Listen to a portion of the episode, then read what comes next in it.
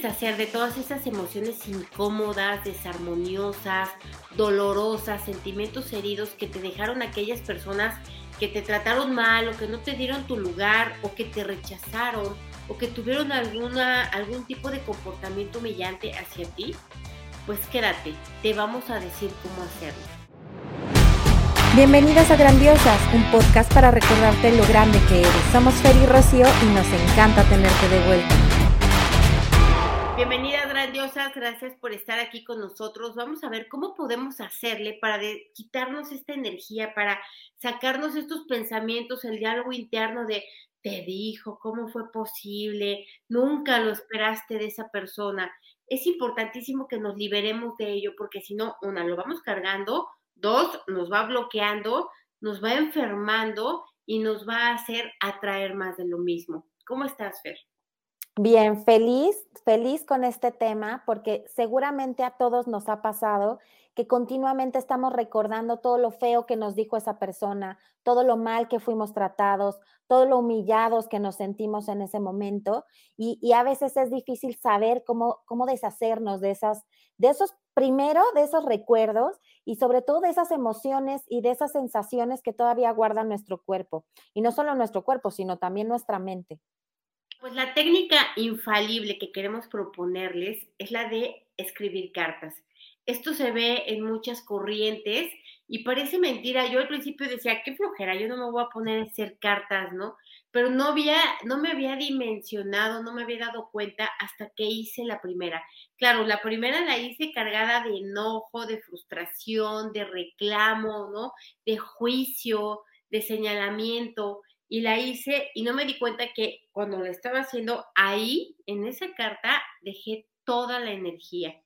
Entonces, eh, la quemé, la quemas, ¿por qué? Porque el fuego tiene la capacidad de transmutar la energía.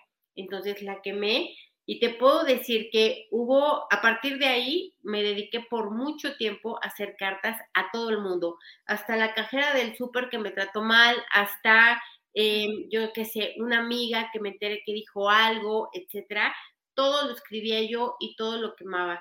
Y eso lo hacía yo como ritual antes de terminar el año y lo hice muchos años. Ahora he encontrado técnicas, eh, otras técnicas que estoy probando también, pero la verdad es que es muy liberador. Y recuerdo en más de una ocasión me sucedió hacer una carta tan intensa que en un fin de semana no me pude parar. Eh, no podía, o sea, ¿por qué mueves toda la energía, sacas? Imagínate cuánto te está consumiendo eso que sientes. Y cuando lo liberas, entonces eh, es, son movimientos energéticos importantes, necesarios, porque no debemos eh, quedarnos con estas cosas adentro. Nos lastiman, nos hieren, nos bloquean, nos impiden tener una vida armoniosa y no hay ninguna necesidad.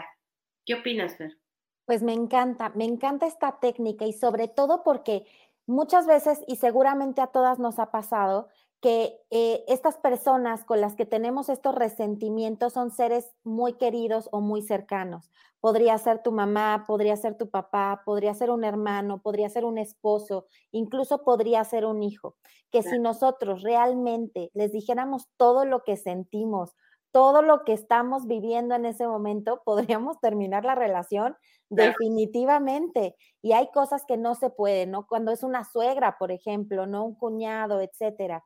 Eh, cuando hay estas situaciones, si nosotros en serio nos pusiéramos a, decir todo esto que podríamos escribir sin ningún tapujo en una carta, seguramente la relación quedaría severamente dañada, quedaría incluso, eh, podría hasta desaparecer la relación. ¿Por qué? Porque la ira, el enojo, el dolor son sentimientos tan fuertes, tan dolorosos que podemos herir muchísimo a las personas. Y hacer una, una carta es una forma, además de infalible para poder sacar estas emociones, eh, es una forma muy amigable. ¿Por qué? Porque no le estamos haciendo daño a la otra persona con todo lo que nosotros estamos sintiendo por dentro. Y como dices, es no solamente es plasmar en palabras lo que estamos sintiendo, sino que literalmente la energía se queda en esta carta y se queda por años, porque les platico que cuando era chica hacía estas mismas cartas, de que me peleaba con el nombre y me echaba unas novelas, o sea, de cinco hojas. Y hace no mucho tiempo les quiero platicar que me encontré la Xbox, o sea, la cajita donde guardas todo lo de los ex y encontré estas cartas. La leí y dije, por Dios, cuánto estaba sufriendo, cuánto dolor se siente en estas cartas. Por supuesto, ya las tiré, las rompí, pero eh, me faltó muy bien el punto de quemarlas. ¿Por qué? Porque esa energía nunca se transmutó. Sobra decirles que con todos esos ex corté, ninguno de esos fue el marido de la fecha de hoy. Este, entonces es importante transmutar esta energía, quemarla, liberarla sobre todo. El, el, el, el hecho de quemarla, lo que hacemos además es de transmutar esta energía, es liberar esta energía.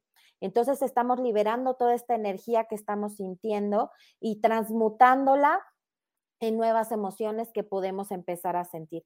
¿Cómo te has sentido después de escribir estas cartas? ¿En qué se transmuta? ¿Cómo se siente, Rocío? Mira, se siente inmediatamente la liberación, literalmente como si hubieras bajado de peso. Y aquí algo que es bien importante es por qué funciona.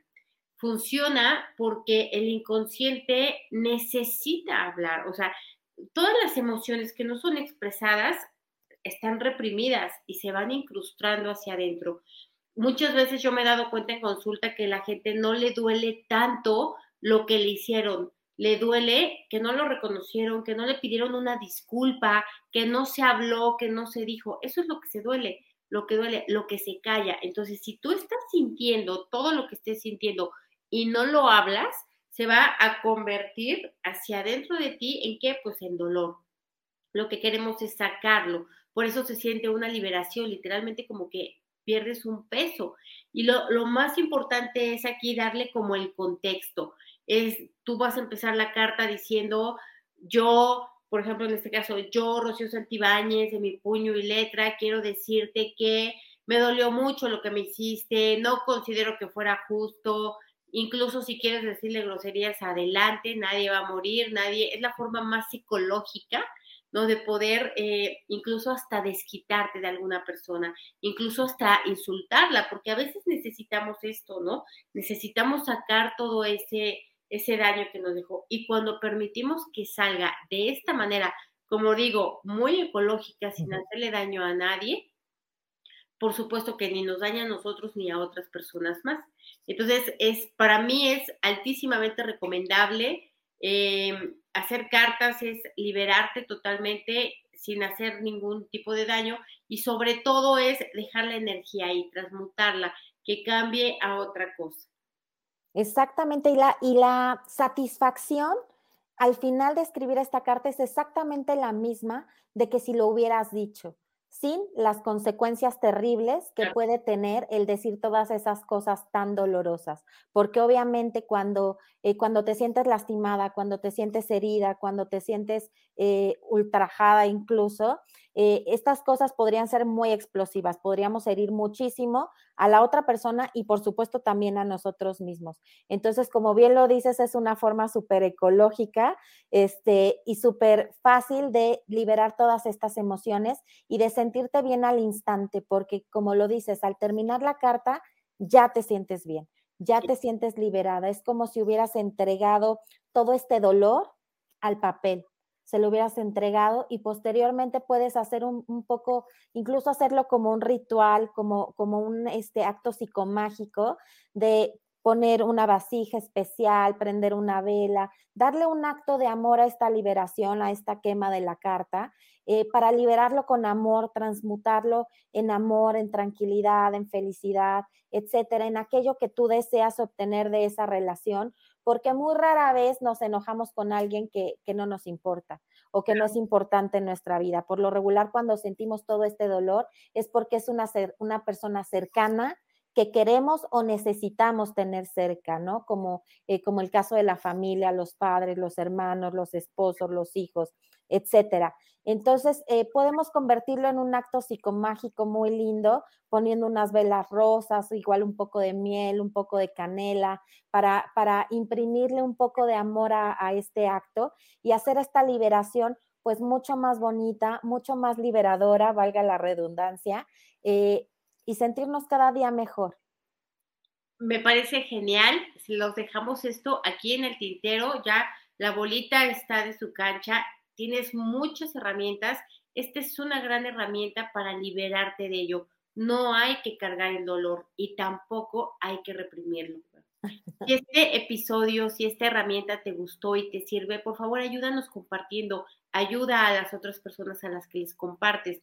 Déjanos un like, un comentario para poder llegar a más personas y nos vemos en el siguiente episodio. Bye.